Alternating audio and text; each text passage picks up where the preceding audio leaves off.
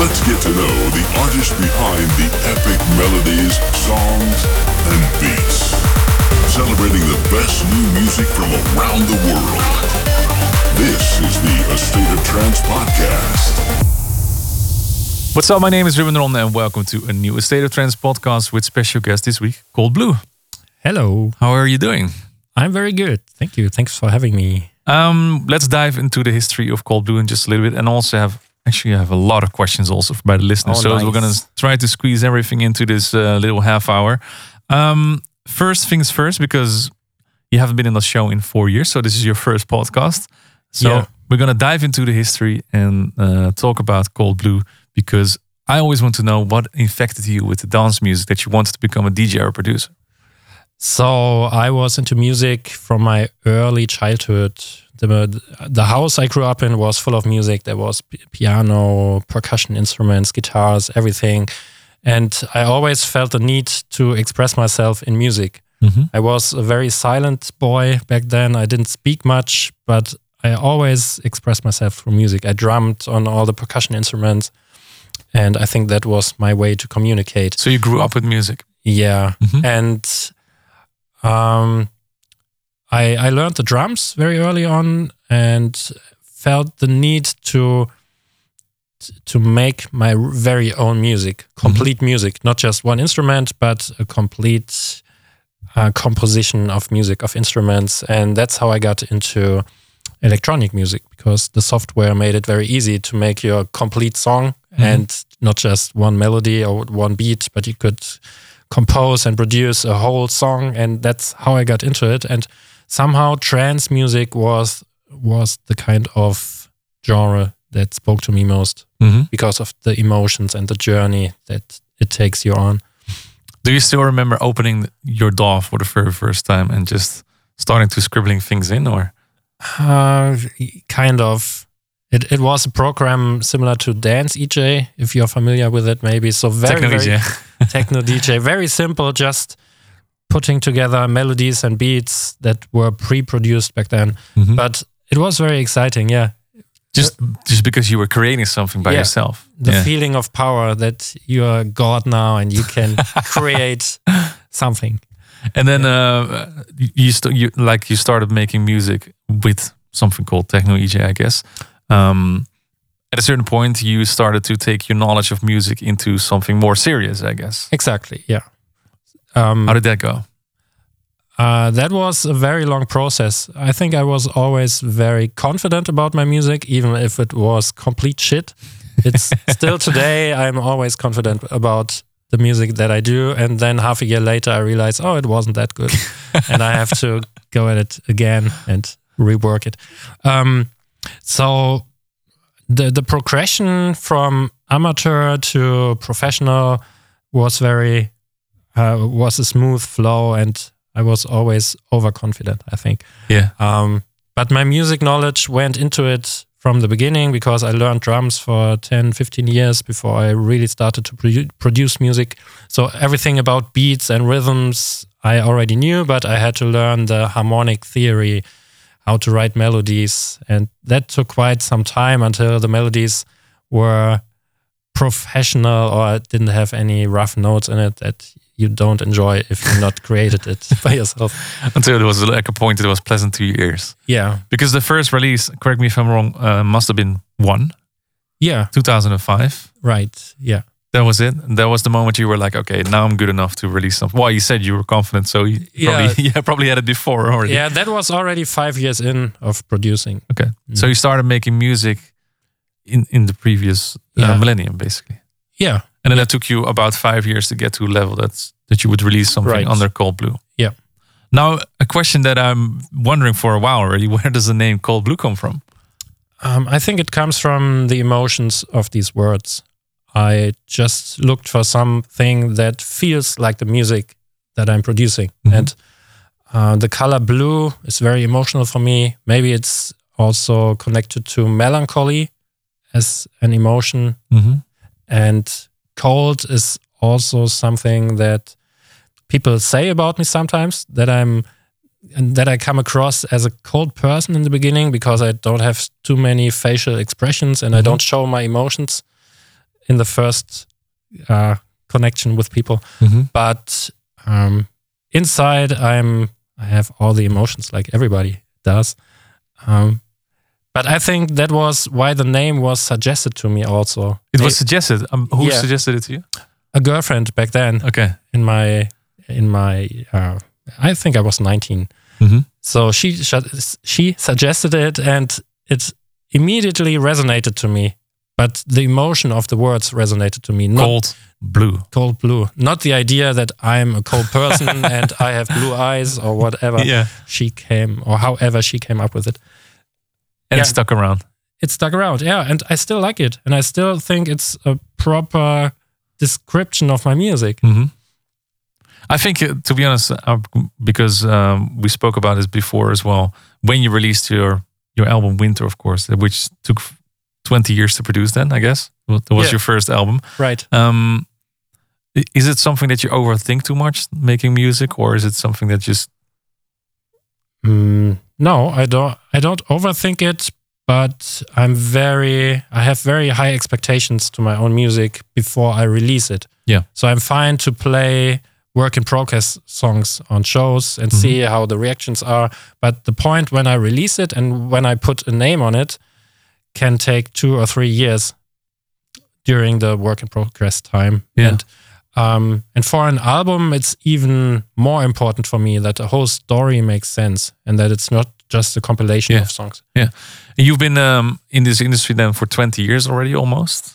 Wow. What do you think? What yeah? What What do you think is the biggest difference from the time that you were coming up as a producer and how things are going right now? Mm, that's a good question. I feel uh, at least one big difference is that I probably don't take it as serious anymore. That I don't feel I have to make it. I have to make a big career. That I have to prove anybody that I can make music. Mm-hmm. um, I think I really,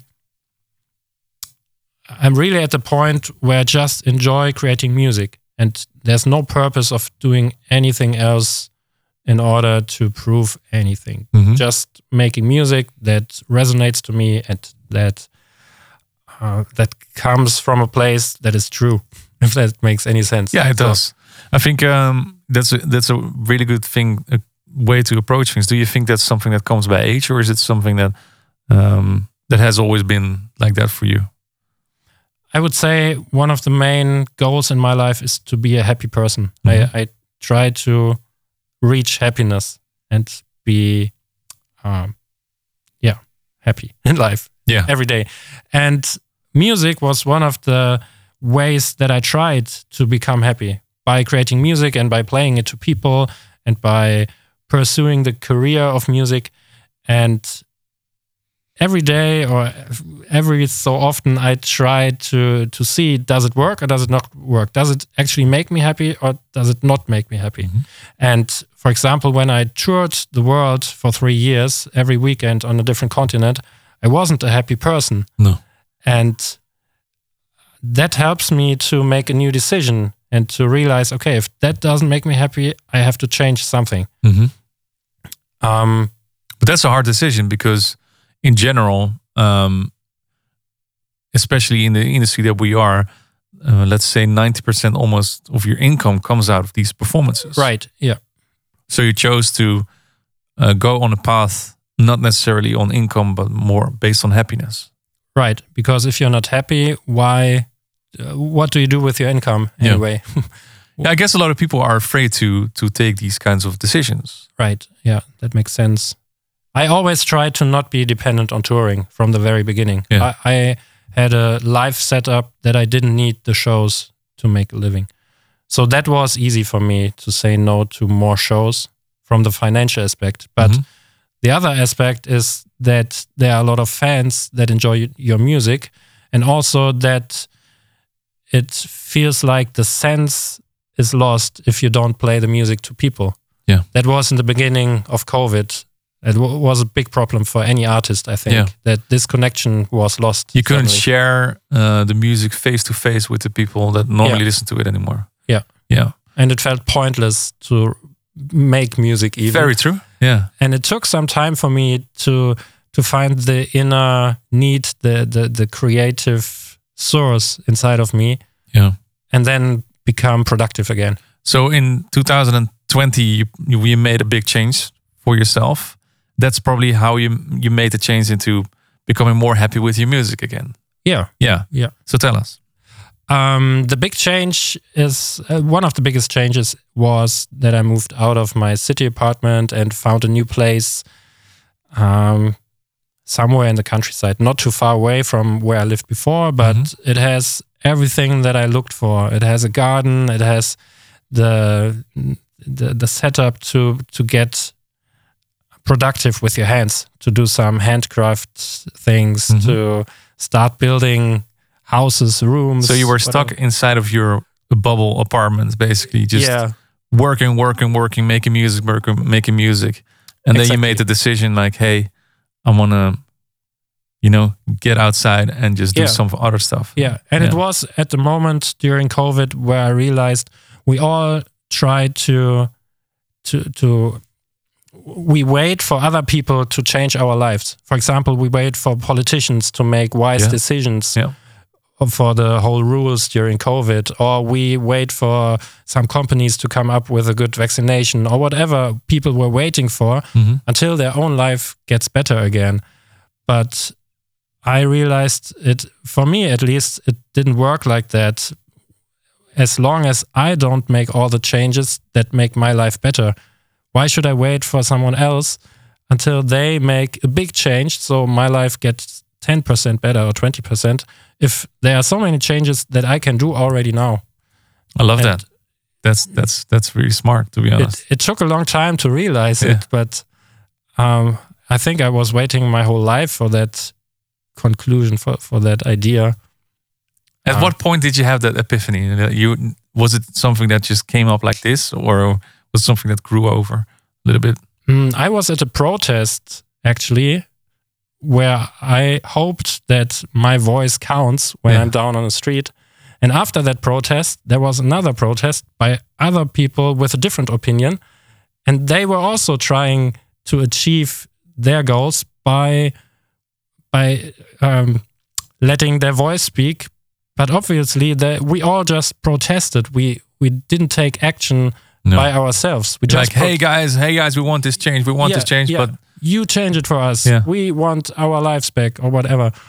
And that was so obvious on that day to me that the way the, the, the strategy that they chose, the guys from the protest after me, um, that this is wrong. And then I reali- realized, oh wait, I was the same guy two hours ago, and what do I expect? yeah, Um, exactly.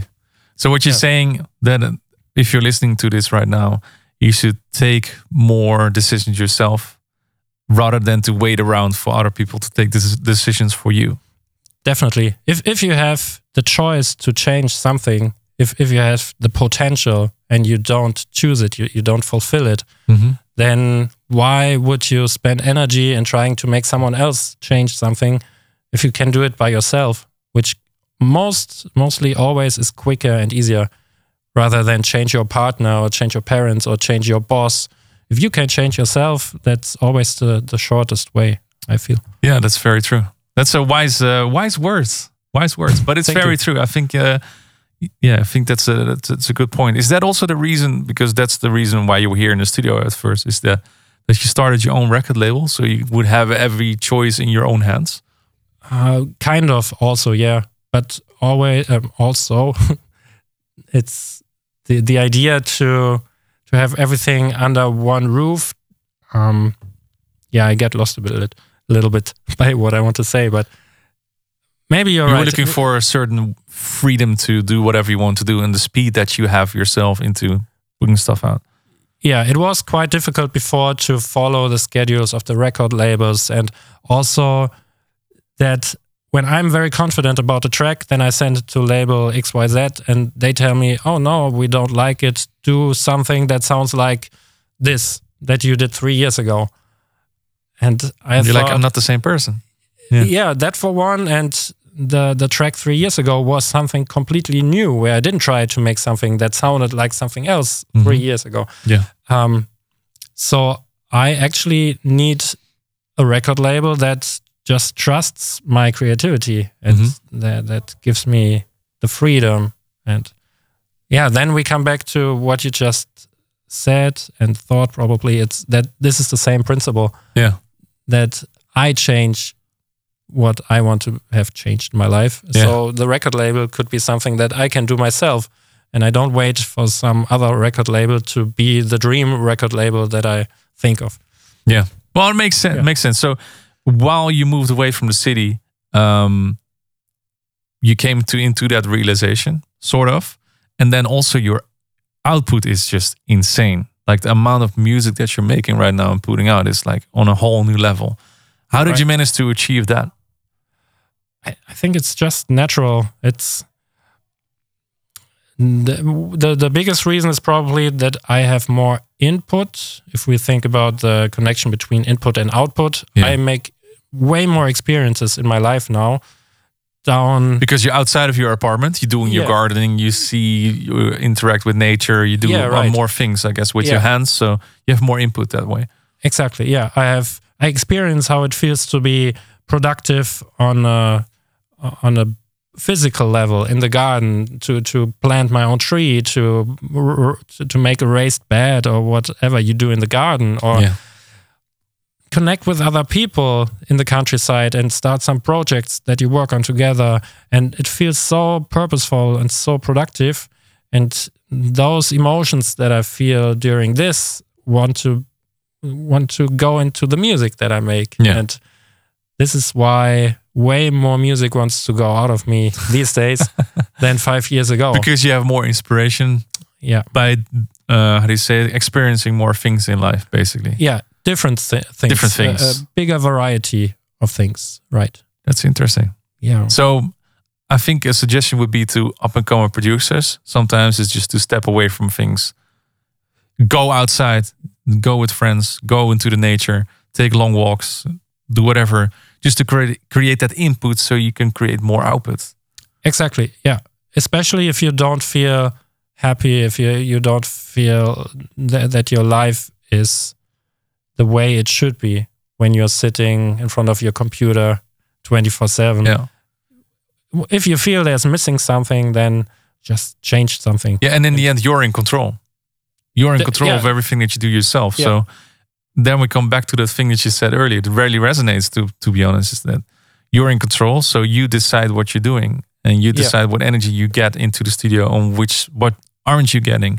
I, I love that. That's uh, that's nice. Exactly. Yeah, and also, for example, I made the experience recently what it helps to meditate every morning for Mhm. maybe 30 minutes or do some practice, whatever it is that connects you with your inner energy and maybe with your surrounding energy, with the nature that you're living in.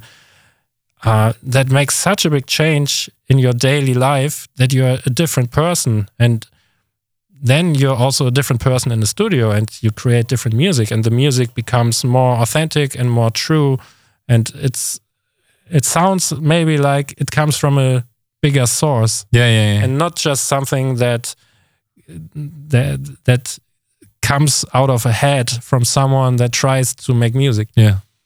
So now you can change your name from Cold Blue to Calm Blue. to calm blue Yeah, Calm Blue. Like very Yeah, calm. yeah, you're meditating, so you're calm. Yeah, we could do that. maybe it's maybe it's an alter ego that you can start for ambient music then. yeah, for ambient music because you do that as well, of course. yeah every now and then yeah Um, well, let's step away from this for one second, um, because one thing that I want to address also is that uh, the music that you make. That's why it's so surprising to me that you have so much output. Your music is like it's like complicated. There's a lot of like a lot of layers. There's a lot of things happening this Mhm. way. There's always a storytelling going on in your music. Is that something? Uh, where first of all, where do you find the inspiration? And secondly, how much time does it take for you to create all these atmospheres that are going on everywhere? I think it's even more the question for me how do I make the decision what goes into the track and what not? Because it's very natural for me to collect many, many ideas for every track. So there might be 10 different melodies in the beginning, and I have to choose which one ends up being in the track and which one not. Mhm. So my work process is more collecting material, collecting puzzle pieces that I in the end try to make fit. Yeah. So it's even more. Th- there would be even more layers than you probably would think, Yeah. and the the biggest challenge is to decide which one to delete and which not. And how do you create them in general? Like uh, because there's so much, like I said, there's so much things are happening always in your tracks, like these cool atmospheres and things. Ah, you mean from a technical Yeah, from a technical Perspective. fight. Yeah. Um, so a lot of it is just synth and MIDI notes, but then I also bounce down loops of the synth and reverse them and put delay around and reverb on it. Uh, yeah, it, it could come from anywhere. It could be a percussion loop that I make into a melody somehow. I don't know how, but just by pitching it up and down and slicing it and playing around. And how do you know now? Because in the past you were working with A&Rs I guess fellow artists that would judge a certain track, like you were just saying. But hmm. now you're now you are your own label boss. How do you decide? How do you decide that a track is done or that it's you know it's release worthy? I would say it's if you get excited about your own music, then you know. Mm-hmm. And if you don't, then you also know. But sometimes it's very difficult to accept that you're not not excited about it, and then your head tells you, "Oh, but it's good enough, and it's actually quite cool what I made there," but you don't really feel it. Yeah. and that's that's probably just the switch in your system that you have to find, and then you can feel. Does the music excite you? Does it make you then it's releasable. yeah. Okay, so it has to be exciting. Well, I mean that's a good uh, that's a good uh, how do you say threshold? That It- it it's has to very be something simple. exciting. Yeah. It's super simple actually, but So if you're excited to play it out in the show, that would be like that's Right, that's yeah, when yeah, you yeah. know that it's good enough to release. yeah, and very often I put it on my USB stick and then I don't dare to play it. Oh yeah, I know that feeling. Yeah. Yeah, But then you play it once and then you realize, hey, it's actually good.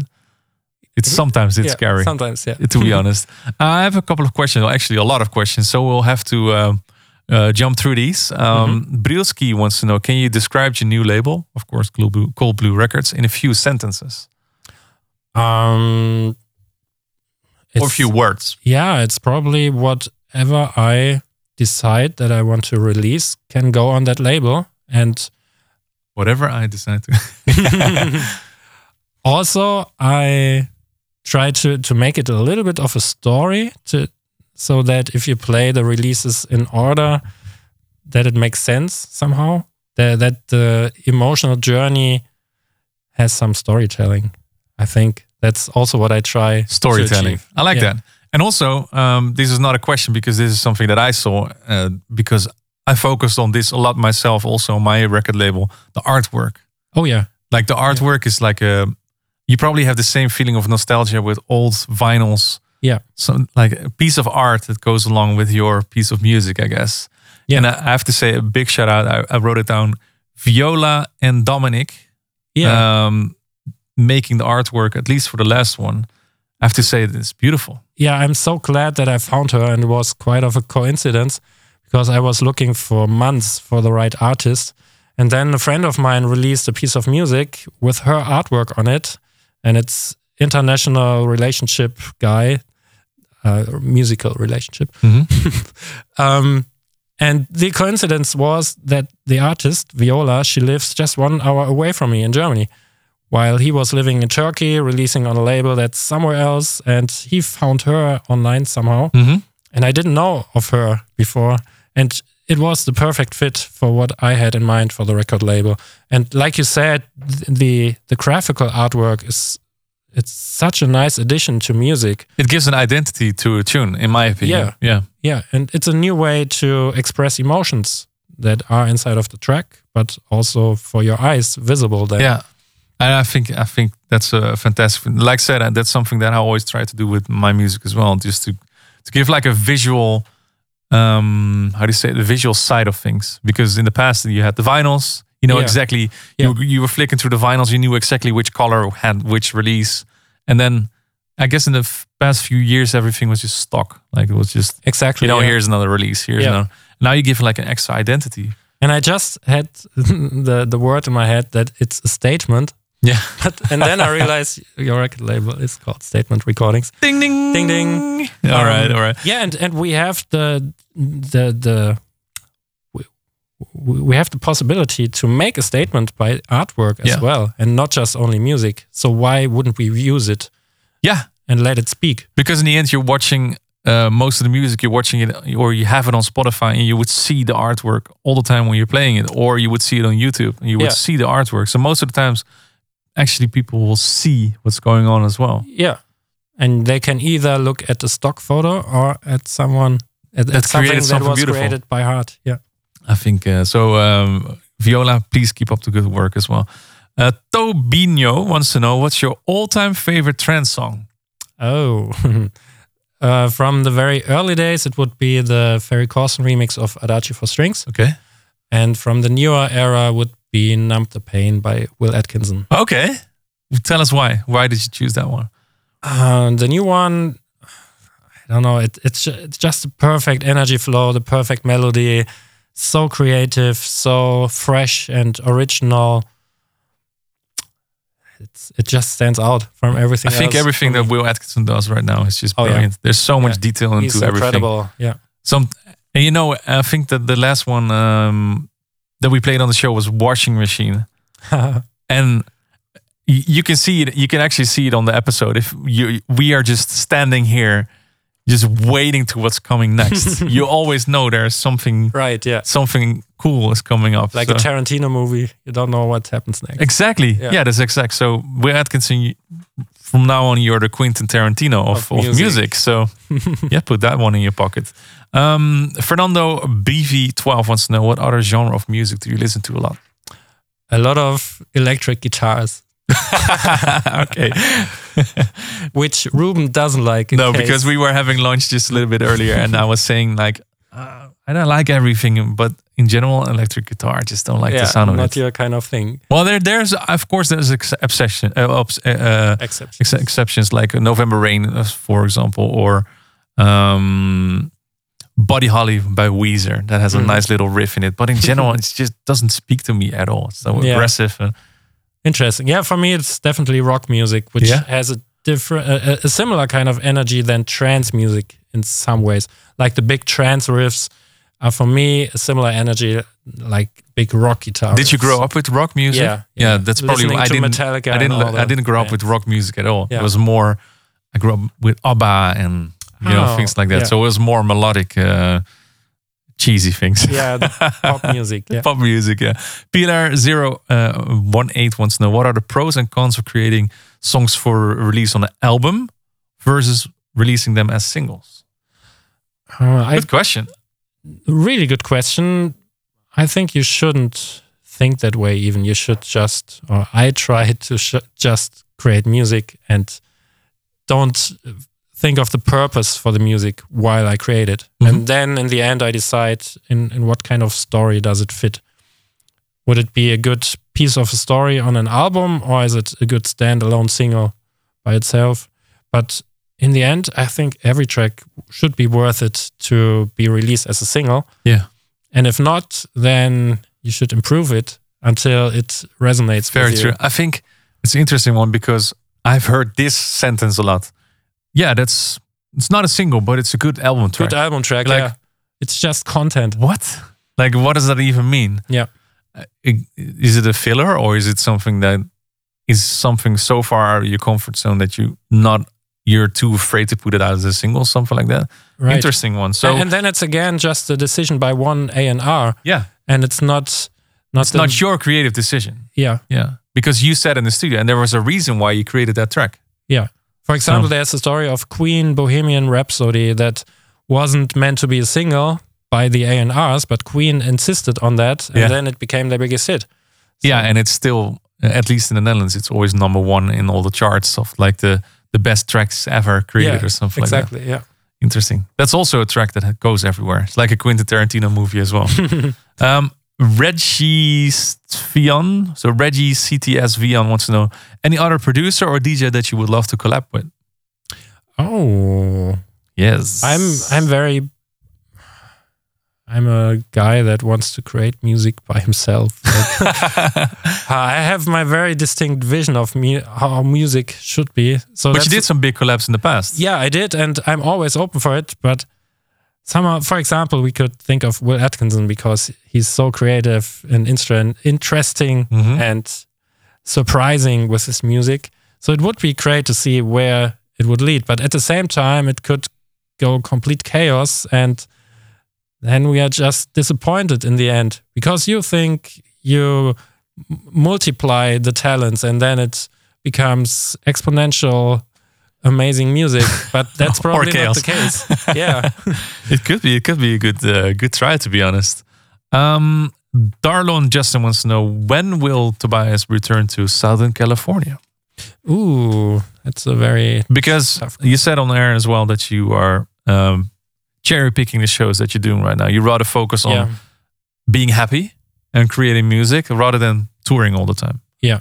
So that's why at the moment i just can't tell Yeah. I, I i decided to reduce touring uh just because it's it didn't felt like it's healthy enough for me it's it took away a lot of my energy i enjoyed it definitely and i don't want to be disgrateful Yeah, by yeah, yeah. anything but it's it needs to be in the right balance and at the moment my balance is like 95% at home and maybe 5% Mm-hmm. traveling um I think a lot of people underestimate how heavy and how um, how do you say it? How alone you can be on on tour Oh, yeah. as well. That you just by yourself, just locked up in your hotel room, or you can go outside, but you're just by yourself most of the times. Sometimes you're lucky enough to uh, have some friends with you exactly yeah that you can do stuff together, but in general, you're just by yourself. right So I understand that it's not really the thing that you pursue necessarily. Yeah, and it's if you can make it a really nice tour and if the travel route makes sense, we talked about it earlier too, then it's worth it. But like what you did earlier this year in Asia. You in Asia, yeah, it- Vietnam, Thailand, Yeah. Taiwan. I enjoyed it so much. It was perfect. And I'm happy to do it again and again for sure. But it needs to be right. Yeah. It needs to be properly planned and not too crazy for the body from the different time zones and all that. Mm-hmm.